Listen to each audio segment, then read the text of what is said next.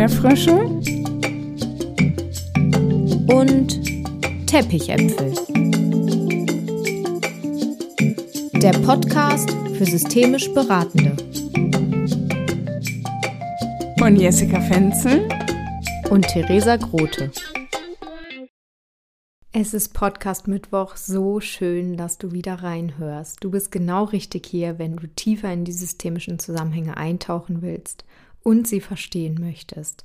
Und an dieser Stelle noch einmal vielen, vielen Dank für euer Feedback. Wir teilen das hier gerne in dem Podcast. Brigitta schreibt zum Beispiel an dieser Stelle vielen Dank für den wunderbaren Podcast, den ich seit einigen Wochen mit großer Begeisterung höre.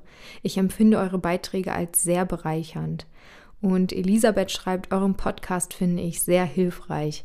Wir freuen uns sehr, dass wir einen Mehrwert für euch und eure systemische Praxis bieten. Heute geht es mit einem Interview weiter und zwar befindet sich Jessica im Interview mit Andreas Franzki.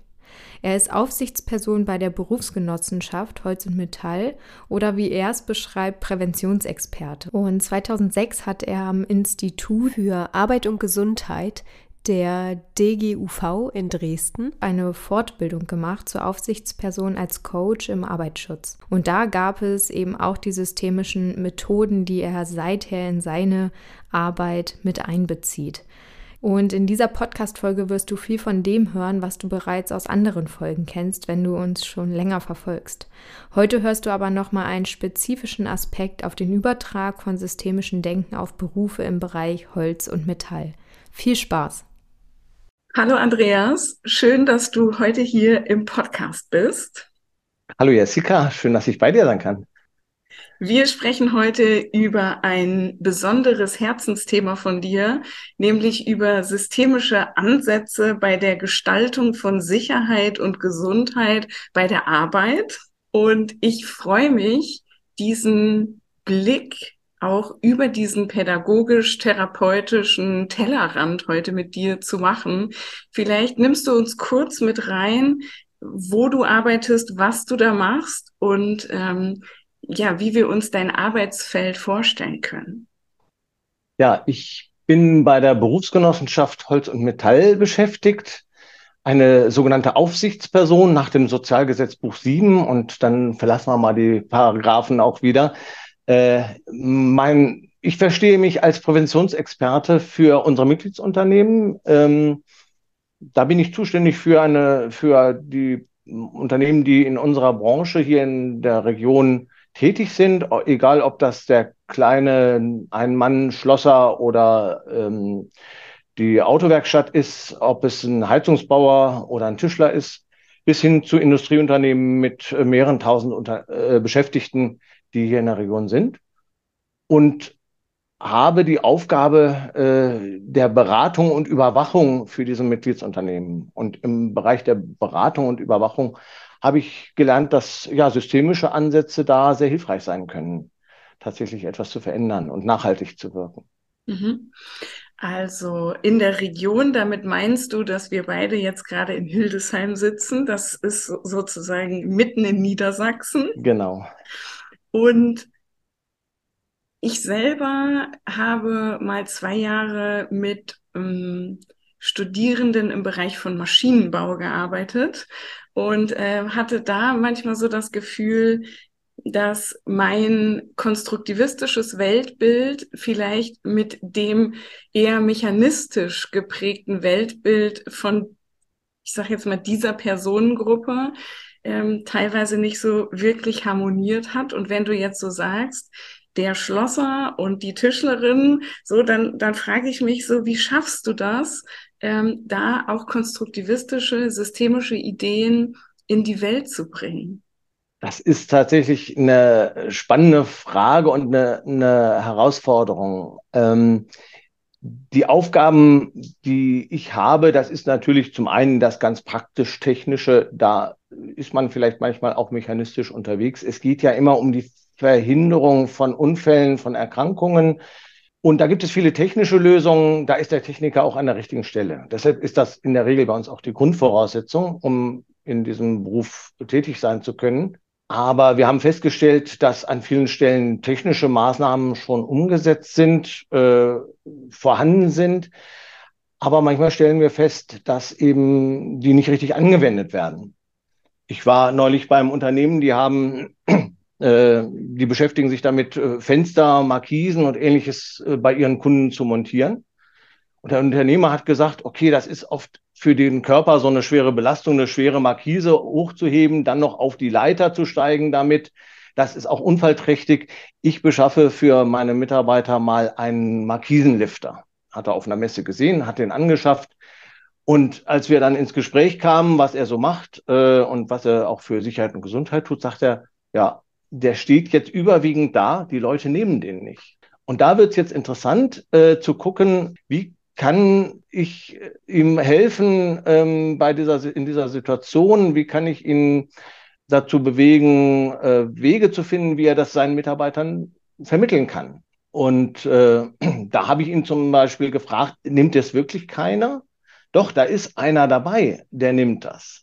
So, was ist denn bei dem anders? Und schon bin ich mitten in systemischen Fragen und Ansätzen. Was äh, kennst du eigentlich schon, wie es funktioniert bei dir? Mhm. Ja. Und was könnte man dann vielleicht äh, lernen für die anderen? Ja, und ich ähm, gehe noch mal ganz kurz einen Schritt zurück, weil ich das total spannend finde. Ähm, wir sprechen ja immer wieder auch von der Selbstorganisation von Systemen und dass das gar nicht so einfach ist, auch Veränderungen in Systeme zu bringen.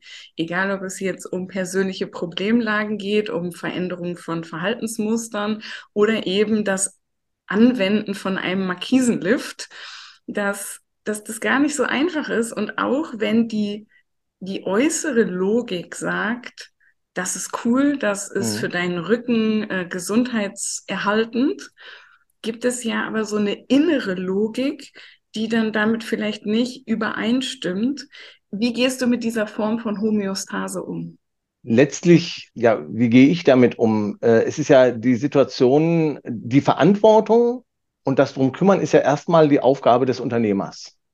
Das ist ihm zugeschrieben, das äh, hat er auf sich genommen, als er gesagt hat, ja, ich mache mich selbstständig und gründe ein Unter Unternehmen oder ich übernehme dieses Unternehmen.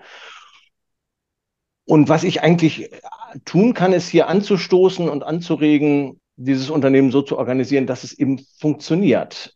Diese, diesen Aspekt, äh, diese Aspekte zu berücksichtigen, dass es natürlich eine Trägheit im System gibt, dass es nicht einfach hilft zu sagen, ich habe hier was gekauft, nehmt das mal, das ist gut, ähm, sondern äh, im Grunde, ähm, dass er, also das ist das, die sogenannte Unterweisung, das muss natürlich jeder Arbeitgeber tun. Ähm, erstmal zu sagen, auch wie funktioniert das denn überhaupt und was habe ich davon?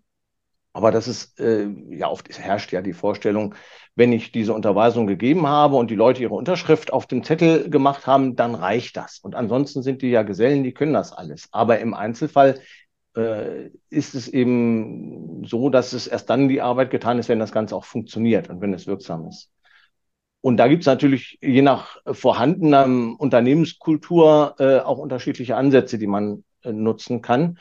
Ähm, und das ist immer sehr individuell. Also da muss man, muss ich erstmal analysieren, erstmal schauen, mir zumindest Hypothesen bilden, wie funktioniert denn dieser Betrieb?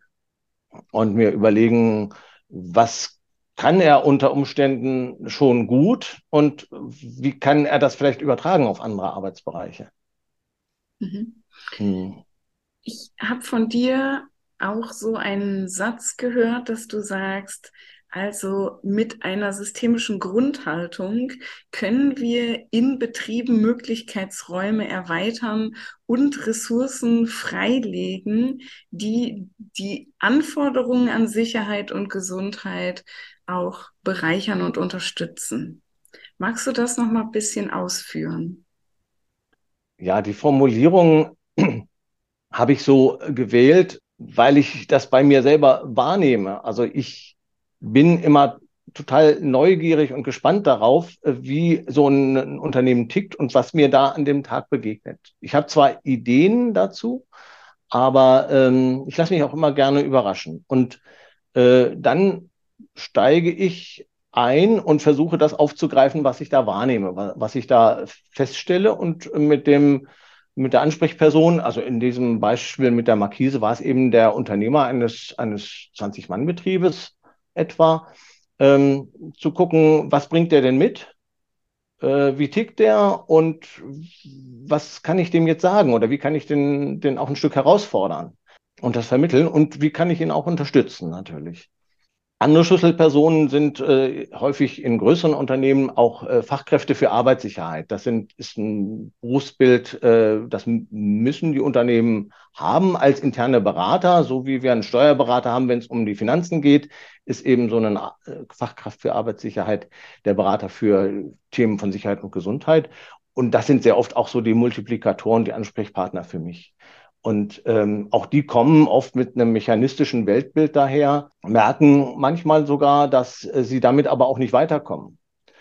Und äh, da gehen wir dann auch gerne mal ins Gespräch. Ich habe einen, der eben in diese Rolle neu hineingewachsen ist, ähm, aus einem größeren Unternehmen hier in der Region begleitet sozusagen geschaut, äh, was sind ihm Anliegen, in welchem Unternehmen ist er, was stellt seine Geschäftsführung, was erwarten die von ihm.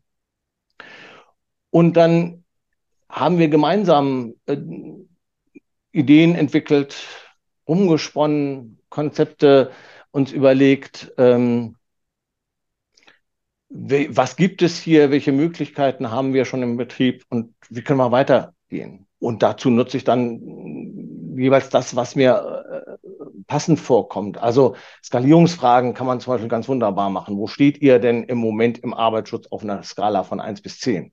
Und die Frage dann, und wo wollt ihr denn hin? Was könnt ihr euch denn so vorstellen? Oder natürlich äh, gerade im Kleinbetrieb, aber auch jetzt vor dem Hintergrund des, des Fachkräftemangels und der Suche nach Auszubildenden, die ja in ganz vielen Unternehmen gerade so äh, stattfindet, ja, was, was glauben Sie denn, was denkt Ihr Dorf über Ihr Unternehmen? Was halten die davon?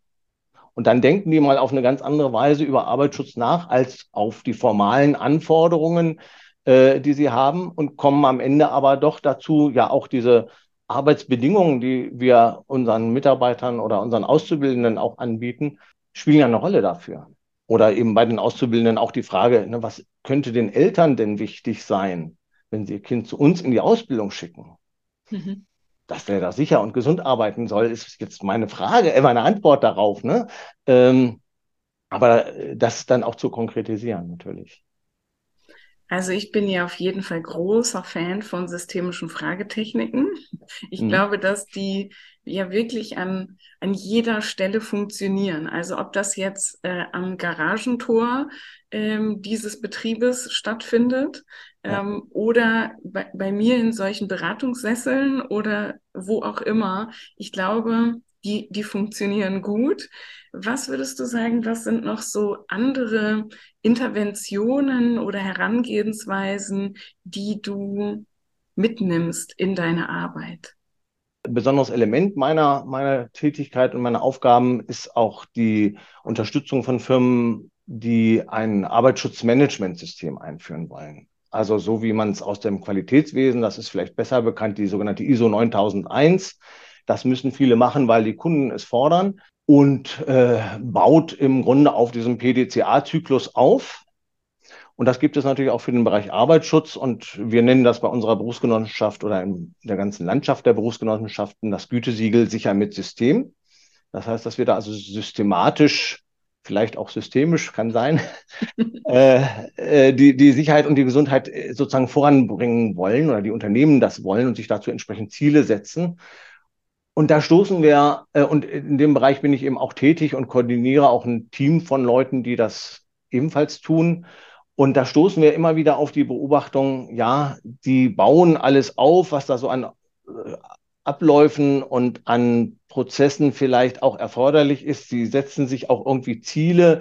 Null Unfälle ist natürlich immer ein ganz beliebtes Ziel, aber äh, auch wir wollen alle Leute unterweisen. Ähm, wir wollen ähm, doppelt so viel Ersthelfer haben, wie es vorgeschrieben ist.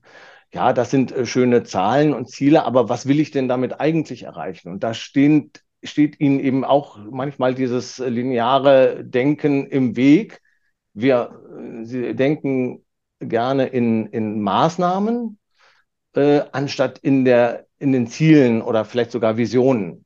Da hat mich eine Podcast-Folge von dir zur Visionsarbeit und systemischen Beratung mit Christine Neumann total inspiriert. Und ich habe gesagt, das ist doch eigentlich dieser Zukunftssprung, den ihr da vorgestellt habt. Das ist doch eine Methode, mit der kann ich solchem Unternehmen, wo ich sage, in drei Jahren kommen wir wieder. Jetzt kriegt ihr eine Begutachtung zum Gütesiegel sicher mit System. Ihr kriegt das äh, Zertifikat und in drei Jahren kommen wir wieder. Und woran kann ich erkennen, dass ihr das Gütesiegel sicher mit System habt? Ganz praktisch. Also was kann ich sehen, was kann ich anfassen? Was hat sich in drei Jahren verändert? So, diese Fragestellung ähm, da in diese meistens Vorbereitungsteam zum Gütesiegel mit hineinzunehmen und daraus ja ein kleines Projekt zu machen. Ich habe es einmal ausprobiert, ich werde es demnächst äh, in einem anderen Unternehmen nochmal machen, um einfach diese Blockade, diese Denkblockade zu lösen, die dann eben oft dazu führt, ja, wir erhalten hier ein System, aber es gibt keine kontinuierliche Verbesserung, es gibt nicht das Wachstum, was ich, was da eigentlich erreicht werden sollen. Und, äh, ja, da äh, bin ich dran, das äh, immer wieder auch, wo es passt, zu nutzen. Mhm. Da auch eine interessante äh, Ansatz ist, äh, sag ich mal, die Kopfstandmethode, also die Fragestellung auf den Kopf zu drehen. Was müssen wir machen, damit hier ständig Unfälle passieren? Äh, oder äh, damit die Leute bei einer Unterweisung eben überhaupt nicht mehr zuhören und sich dafür interessieren, äh, die dann eben hilft, äh, Ansätze zu entwickeln, wie man es eben besser machen kann, also zielführender machen kann. Das hast du ja auch in einem anderen Podcast, der mich sehr inspiriert hat, wie Probleme entstehen, äh, mal äh, gezeigt mit der Anleitung zur Chronifizierung eines Problems. Das hat mich auch total gepackt. Das fand ich total faszinierend. Und das habe ich tatsächlich dann im, im Kollegenkreis schon mal auch vorgestellt, so visualisiert ein bisschen. Und dann sind wir da einfach äh, einfach nur in Gedanken durchgegangen, um das weiter auszubreiten. Ähm, das ist also der andere, der, der war auch noch eine Möglichkeit. Ja. Mhm.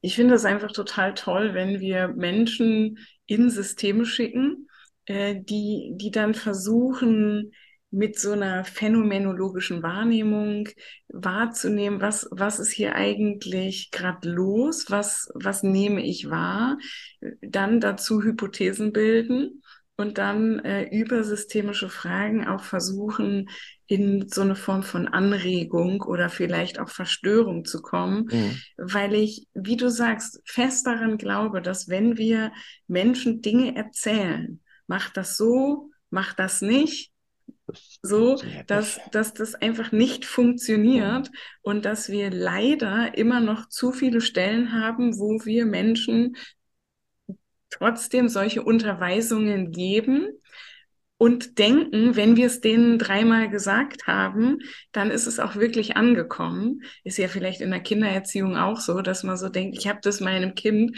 jetzt schon hundertmal gesagt und mhm. immer wieder macht der das nicht. Wie schaffst du das selber, da auch innerlich locker zu bleiben, auch mit diesem Ärger vielleicht auch von Menschen, von ich habe meinen Mitarbeitenden das doch jetzt schon hundertmal gesagt. Wie schaffst du es da innerlich locker zu bleiben? Gute Frage. Ich bin erstmal ein sehr geduldiger Mensch. Also ich habe eher das Problem, dass ich manchmal merke, ich warte vielleicht auch zu lange, um eine, eine manchmal eine schärfere Intervention einzugreifen, auch bei den Unternehmen. Ich gebe denen immer noch mal eine Chance und noch mal eine Chance. Und äh, manchmal denke ich, ich hätte vielleicht auch mal doch das schärfere Schwert, das wir ja auch haben, ziehen sollen, äh, weil es manche nicht verstehen wollen. Da fühlt man sich dann auch, ja, äh, wirklich provoziert. Und ähm, wie schaffe ich das? Ich mache mir auch bewusst, dass eben häufig andere Ansätze eben wahrscheinlich auch keinen Erfolg haben werden. Also ich muss es einfach äh, so machen, damit es die Menschen erreicht und in den Menschen, mit denen ich spreche, ja, äh, einen Boden findet. Ähm, es gibt, es gibt in der Bibel eine Geschichte von einem Sämann, der Samen aussät und das unter auf verschiedenen Boden fällt. Und auf dem einen Boden geht's aus, auf und wächst. Auf dem anderen Boden äh, sind so viele Sträucher drüber, dass es gar nicht genug Licht kriegt. Das krieg, blüht mal vielleicht kurz auf, aber dann äh, ja, bricht es wieder in sich zusammen und an anderen ist es so steinig, dass das Wasser fehlt. Da wird aus dem Samenkorn einfach gar nichts. Und so geht es mir eben auch. Und ich sehe äh, in einigen Aufgaben, Tätigkeiten, in einigen Unternehmen, wo ich hingehe, Erfolge und in anderen sage ich, ja gut, ähm, da gibt es auch mal Grenzen, aber ich streue den Samen trotzdem weiter aus. Mhm. Und ich glaube, das ist ja genau diese systemische Grundhaltung zu sagen, ich kann Angebote machen, ja. ich kann Einladungen aussprechen, ich kann mich voll einbringen mit all dem, was ich zur Verfügung habe. Aber was das System letztendlich dann damit macht, das ist auch die Entscheidung des Systems, egal ob jetzt Einzelpersonen oder auch größere Zusammenhänge. Und ich kann auch mit noch mehr Druck und mit noch mehr Wollen und mit noch mehr Forderungen letztendlich auch nicht mehr erreichen. Natürlich gibt es Situationen, wenn ich durch ein Unternehmen gehe, wo irgendwo jemand gerade auf einer äh, Dachfläche oben rumläuft, ohne sich in irgendeiner Form zu sichern und runterfallen droht. Da muss ich natürlich, da kann ich nicht eine systemische Diskussion anfangen. Da muss ich als erstes mal dafür sorgen, dass da Sicherheit hergestellt wird. Äh, das, das ist davon auch nicht zu trennen. Und das gehört bei meinem Berufsbild einfach mit dazu. Da kann ich auch nicht sagen, erstmal diskutieren, äh, was passiert, wenn du da runterfällst oder so, das, sondern äh, da wird erstmal gestoppt. Wenn es wirklich äh, gefährlich wird, kommen wir nicht anders hin. Das, das ist eine Klaviatur, auf der man da spielen kann oder auf der ich da eben auch spiele und sage, ich muss auch mal die scharfen Töne sozusagen anschlagen, ähm, weil dann, wenn da, ich sag mal, Gefahr im Verzug ganz klar oder wirklich äh, hohe Risiken sind, das macht das andere, entwertet das in keiner Weise, äh, sondern es ergänzt es einfach. Mhm. Mhm. Ich glaube, dass wir das ja auch in, in anderen Bereichen haben. Wir haben im Podcast hier zum Beispiel auch schon über sowas gesprochen wie Kinderschutz oder so. Wenn ja. da Gefahr im Verzug ist, dann ist auch total klar, ich, ähm, ich, ich kann da jetzt nicht mit systemischen Interventionen kommen, sondern an der Stelle geht es um den Schutz des Lebens. Punkt. So, ja. die, die Frage ist ja immer an diesem Punkt wo ich dann doch in eine machtvolle Position gehe.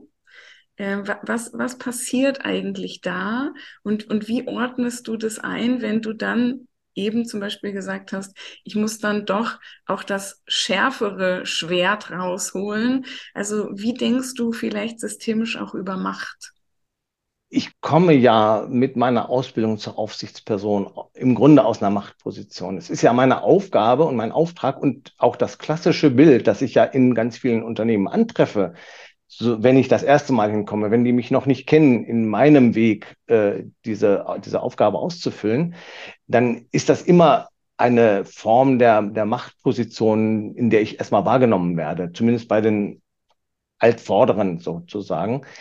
Ähm, das ist nicht leicht, da auch ein Stück herauszukommen und zu sagen, diese Macht, also in dem Bild des anderen, also dieses Bild des anderen zu verändern und zu verdeutlichen, ich möchte am liebsten gar nicht Macht ausüben, sondern ich möchte eben äh, ja eher unterstützen und beraten und das in den Vordergrund stellen. Ein Ansatz, den ich da mal gewagt habe, ist tatsächlich vorher zu fragen, bei der, wenn ich eine Terminvereinbarung habe, äh, worüber wollen wir dieses Mal sprechen? Also äh, diese, dass die Macht im in meinem Kontext immer im Hintergrund mitschwebt, äh, die ich in dieser Form dann habe, eben auch mal etwas anordnen zu können, äh, tatsächlich. Äh, die natürlich auch, äh, sag ich mal, wenn es darum geht, dass tatsächlich doch der Fall eingetreten ist, es ist auch mir nicht gelungen, alle Unfälle in den Mitgliedsunternehmen zu unterbinden. Das geht einfach nicht. Oder äh, ja, vielleicht geht es schon irgendwann, aber ob ich das noch erlebe, äh, das wäre natürlich mein Traum und mein, meine Vision, dass das tatsächlich äh, spürbar wird. Aber ähm, solche Unfälle sind natürlich ein Ansatzpunkt für Analysen. Der gleiche Unfall wird sich wahrscheinlich nicht wieder ereignen, aber man kann daraus lernen. Das Unternehmen kann daraus lernen und auch dazu möchte ich sie dann anleiten. Und das ist dann auch immer der, das erwarten die auch. Das höre ich immer wieder. Ich habe mit Ihrem Anruf letzte Woche schon gerechnet, wegen des Unfalls. So, aber da dann eben auch mal den Spieß umzudrehen, was hätten Sie denn machen können? Oder sehr gerne, es gibt größere Unternehmen, führen von sich aus schon Unfallanalysen durch und lernen daraus. Und dann frage ich einfach, was habt ihr denn schon gemacht? Was habt ihr denn schon rausgekriegt? Und dann kann ich einerseits die Erwartung erfüllen, ein Stück weit, äh, aber andererseits auch diese Erwartung brechen und sagen, so, was habt ihr denn schon? Natürlich haben die auch die Angst nach der Schuldfrage. Ne? Äh, bin ich jetzt irgendwo an diesem Unfall mit Schuld? Habe ich etwas getan? Das kann ja auch sein, aber die Frage ist, ob diese Schuldfrage irgendwas daran ändert, dass es beim nächsten Mal einen Unfall gibt oder eben nicht. Mhm. Ja. Sie kann vielleicht ein Anstoß sein, sich Gedanken zu machen. Möchte ich die Verantwortung dafür tragen, dass dort ein Mensch ja äh, im schlimmsten Falle zu Tode kommt? Also das habe ich in meinen 20 Jahren, die ich jetzt bei der Berufsgenossenschaft bin, äh, ja, zwei, drei tödliche Unfälle auch schon erlebt. Bis dahin, dass ich auch, dass die Leiche noch da gelegen ist äh, und wir wirklich rekonstruiert haben, in dem Fall mit der Kripo auch, die dann ja auch vor Ort ist, ja, wie, wie konnte das passieren? Äh, technisch, aber natürlich im Hintergrund sind auch dann oft die, ja, die Unternehmenskulturfragen. Was hat der Mensch davon, sich so zu verhalten, wie er sich verhalten hat? Mhm. Was sind seine Gründe dafür, dass er jetzt da eben so schnell oder in der Nachtschicht nicht richtig abgeschaltet hat, sondern eben gesagt hat, das kriege ich so hin? Mhm. Ich glaube halt, dass an der Stelle nochmal so deutlich wird, ähm, wie wir eben auch in zirkulären Regelkreisen eingebunden sind, ja. weil ähm, wie du schon sagst, es geht halt nicht um Schuld, sondern es geht um Verantwortung für den Teil, wo ich etwas ins System reingebe, was dann wieder eine Auswirkung hat auf andere Systembeteiligte. Und da es mich wieder einlädt, mit dieser Auswirkung auch irgendwie klarzukommen.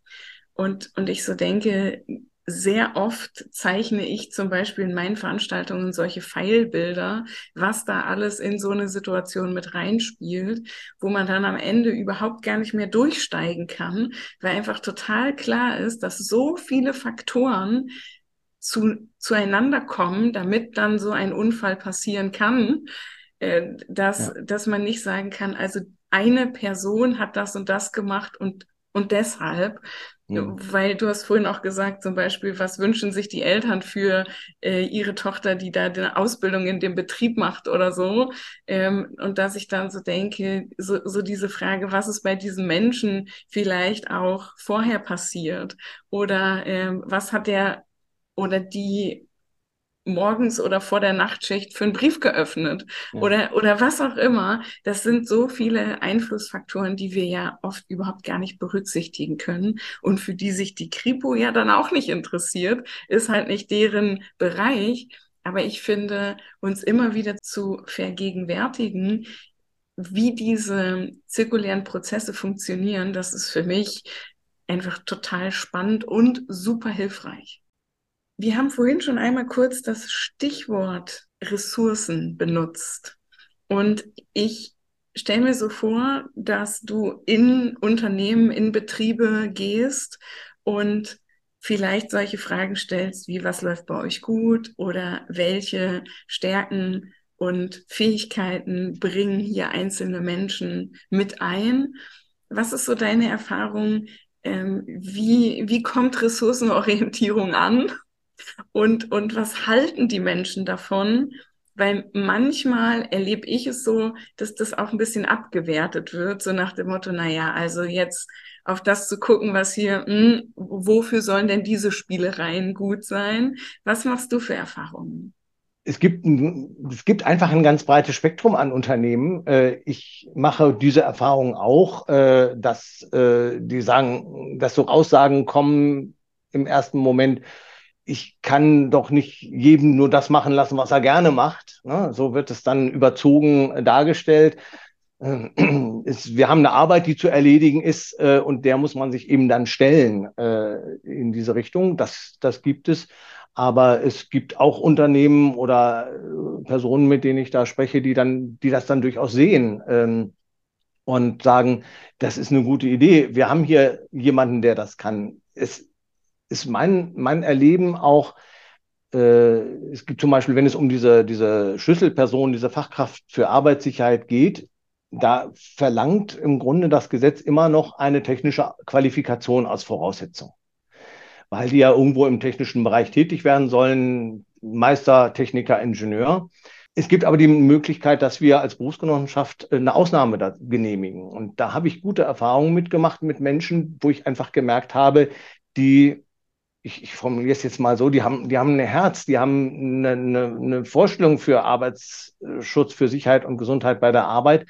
Die haben super Ansätze und die haben sich teilweise wirklich ganz toll entwickelt, obwohl die eben äh, nur am Rande äh, mit Technik zu tun hatten, aber die, es geht ja auch ganz viel eben um die Menschen, die man überzeugen möchte, die man dazu bewegen möchte, sich sicher zu verhalten, äh, Sicherheit und Gesundheit mitzudenken, auch schon vielleicht in der Beschaffung von irgendwelchen Werkzeugen oder Maschinen oder bei der Neugestaltung eines, eines Gebäudes, äh, dass die vielleicht mitplanen. Und äh, dazu muss ich nicht unbedingt, nicht immer eine technische Ausbildung. Ein gewisses technisches Verständnis schadet zumindest in, unserem, in unserer Branche von Holz- und Metallbearbeitung nichts. Aber äh, es ja, da merke ich, da gibt es Menschen, die haben eben Fähigkeiten, ähm, das, die haben halt schon mal Workshops zum Thema Hautschutz gemacht mit ihren Mitarbeitern, haben das ausprobiert mit denen, haben denen das wirklich so praktisch vermitteln können, haben gesagt, warum sollen die dann nicht auch äh, diese, diese Qualifizierung mitmachen? Und äh, jetzt sind da noch ganz andere Workshops entstanden inzwischen, weil der das einfach drauf hat. Ne? Und ähm, das sind die guten Erfahrungen, die ich damit gemacht habe. Also es gibt, also ich nehme es wahr bei Menschen, wie ich das mache, frage ich mich manchmal selbst, aber und traue ihnen was zu. Und dann be bewähren sie sich. Und dann begleite ich sie auf diesem Weg auch äh, immer wieder und biete an, wenn Fragen sind, äh, wenn Unterstützung gebraucht wird, stelle ihnen einfach manchmal nur ganz einfache Fragen, mit denen sie dann weiterarbeiten können.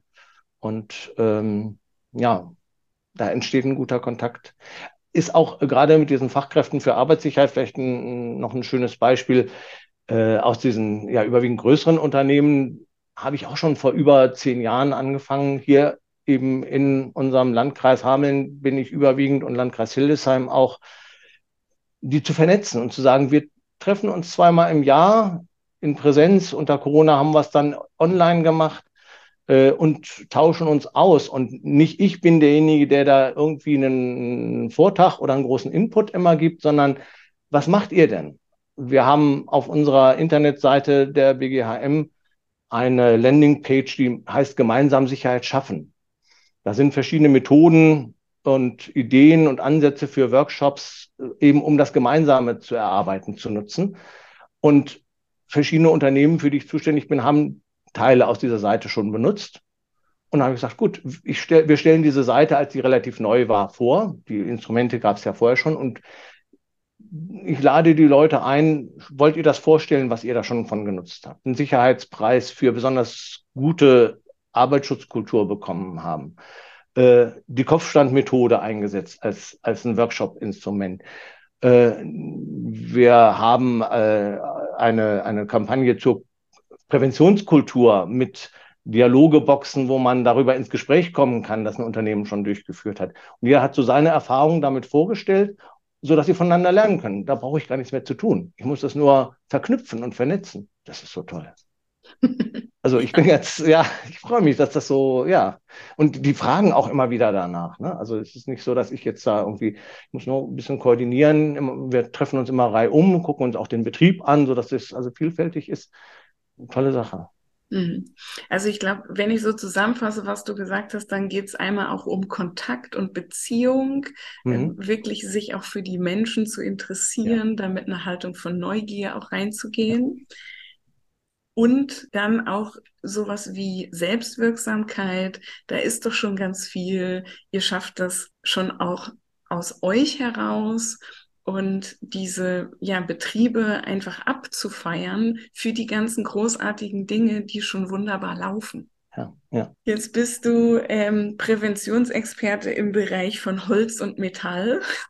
Mhm. Ich kann mir vorstellen, dass auch andere Menschen hier heute zuhören, die sich vielleicht so fragen, wie kann ich auch eine Gesundheitsförderung in meinem Unternehmen, in meinem Bereich etablieren mit so einer systemischen Haltung, mit einem systemischen Blick. Was könntest du uns da noch rüberschieben? Ja, zum einen, jedes Unternehmen, auch die kleinsten Betriebe, gehören irgendeiner Berufsgenossenschaft an.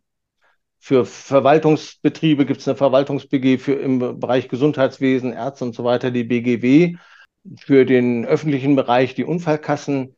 Es gibt ganz viele Berufsgenossenschaften und in jeder dieser Berufsgenossenschaften und Unfallkassen gibt es einen Zuständigen aus der Prävention für dieses Unternehmen.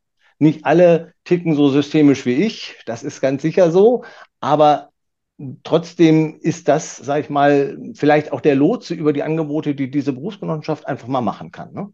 Also auch äh, eben dann branchenspezifisch. Ich habe äh, mal mit einer kurzen Recherche festgestellt, dass zum Beispiel die BGW, also für Gesundheit und Wohlfahrtspflege, ähm, sogar äh, ein Weiterbildungsangebot für ihre Betriebs, für die Betriebsärzte anbietet zum Thema systemische äh, Ansätze, systemische Beratungssachen, gerade wenn es dann um die psychischen Faktoren, die überall eine Rolle spielen, was wir ja eben so auch schon angedeutet haben, aber vielleicht tatsächlich in, sagen wir mal, wir kennen das Thema Pflege und den Stress und die Probleme, die dort entstehen, da ist das eine ganz wichtige Sache. Und wie kommt man darüber ins Gespräch mit den Mitarbeitern? Also da gibt es sicherlich, jede Berufsgenossenschaft hat äh, Leute, die auch in diesem Bereich tätig sind und mit denen man einfach reden kann, wo eben dann auch gerade ich sage sag auch gerne, zu, gerade zu so einem kleinen Unternehmen, der sich immer scheut vor der BG und sagen wir, die kommen und kontrollieren und die was. Ich persönlich bin zwar einerseits aufgerufen, natürlich die Betriebe regelmäßig zu besuchen, aber ich komme noch viel lieber, wenn ihr was von mir wollt, als wenn ich komme und dann da erstmal gucken muss, was ist denn hier los und äh, was kann ich denn jetzt tun? Und im schlimmsten Falle vielleicht irgendwas sehe, wo ich sage, so geht's gar nicht, das muss ich jetzt erstmal abstellen dann ruft mich doch lieber an, wenn ihr was wollt, wenn ihr einen Neubau plant, äh, wenn ihr eine neue Maschine anschaffen wollt. Äh, tatsächlich kam gestern Abend noch eine Mail rein, da möchte ein Unternehmen jetzt ein fahrerloses Transportsystem einführen, also Gabelstapler, die quasi ohne Mitarbeiter fahren. Was müssen wir denn alles beachten, damit das sicher funktioniert? Das gehört von der technischen Seite genauso dazu. Also habt keine Scheu, äh, wenn ihr irgendwo was mit Sicherheit und Gesundheit in eurem Betrieb machen wollt, da Kontakt aufzunehmen, wenn ihr die Verantwortung für den Betrieb habt. Wenn das natürlich der kleine Beschäftigte in Anführungsstrichen ähm, macht, äh, der sollte vorher mal mit seinem Chef, Sicherheitsbeauftragten oder Sicherheitsfachkraft reden, dass er da nicht irgendwo was anstößt, was dann da auf keine Gegenliebe trifft. Aber wenn wer Verantwortung hat, wer den, den, die Position hat, auch die Betriebsräte, soweit es sowas gibt in den Unternehmen, in den größeren, können da natürlich initiativ werden. Mhm. Wäre doch mal spannend zu gucken, ja. was so, äh, ich sag mal, so ein kleines Rädchen dann auch so in Gang bringen kann, äh, wäre auf jeden Fall eine Perturbation, eine Anregung des Systems. Ich rufe ja. mal bei der BG an. Ja, aber so wie ich das äh, auch über dich jetzt erfahren habe, gibt es ja wirklich auch ganz viele tolle Websites, also nicht nur eure, sondern auch in den anderen, da, wo ich einfach ganz, ganz viel zum Thema Gesundheit und Sicherheit auch finden kann. Was wäre dir auf jeden Fall jetzt in unserem Gespräch noch wichtig? Ist wichtig, einfach eben, ja, wir, wir haben es eigentlich schon diskutiert, diese, diese Offenheit und sich für, sag ich mal, die Welt der anderen, ne? ich als Techniker für die Welt der Systemik, ähm, die Systemiker vielleicht auch mal für technische Fragen, sich einfach füreinander zu interessieren und sich, sich ernst zu nehmen, ähm, also ernsthaft interessieren, über den Tellerrand hinauszuschauen, auf dem man sich oft so bewegt und befindet, äh, die Komfortzone mal zu verlassen. Äh, es tut am Ende meistens nicht weh. Es tut gut. Ja, für mich auf jeden Fall immer wieder sein Blick über den Tellerrand, weil ich super selten über Menschen nachdenke, die Dächer decken. Wie, wie sagt man, also die, die, die mit ja. Dachziegeln arbeiten. Mhm. Wenn du so sagst, da, da geht es halt einfach auch nochmal um eine andere Form von Sicherheit. Und da auch nochmal hinzuschauen Und genau an diesen Stellen, die mir jetzt selber gar nicht so vertraut sind, da das Systemische zu entdecken und vielleicht eben auch auszusäen, wie du gesagt hast, das, ähm, das finde ich einfach großartig. Vielen Dank, Andreas. Auch vielen Dank, Jessica. Ja, das war's mit der heutigen Folge. In zwei Wochen geht es dann mit einer neuen Folge weiter. Wenn auch du Teil des Podcasts sein möchtest mit deinem Herzensthema, dann schreib uns gerne eine Mail an erdbeerfrische und teppichäpfel at web.de oder auf Instagram unter flow. Wir freuen uns auf den Austausch mit dir und wenn du uns deine Fragen oder Anmerkungen zu der heutigen Folge oder auch anderen Podcast-Folgen dalässt. Bis dahin, join the next level.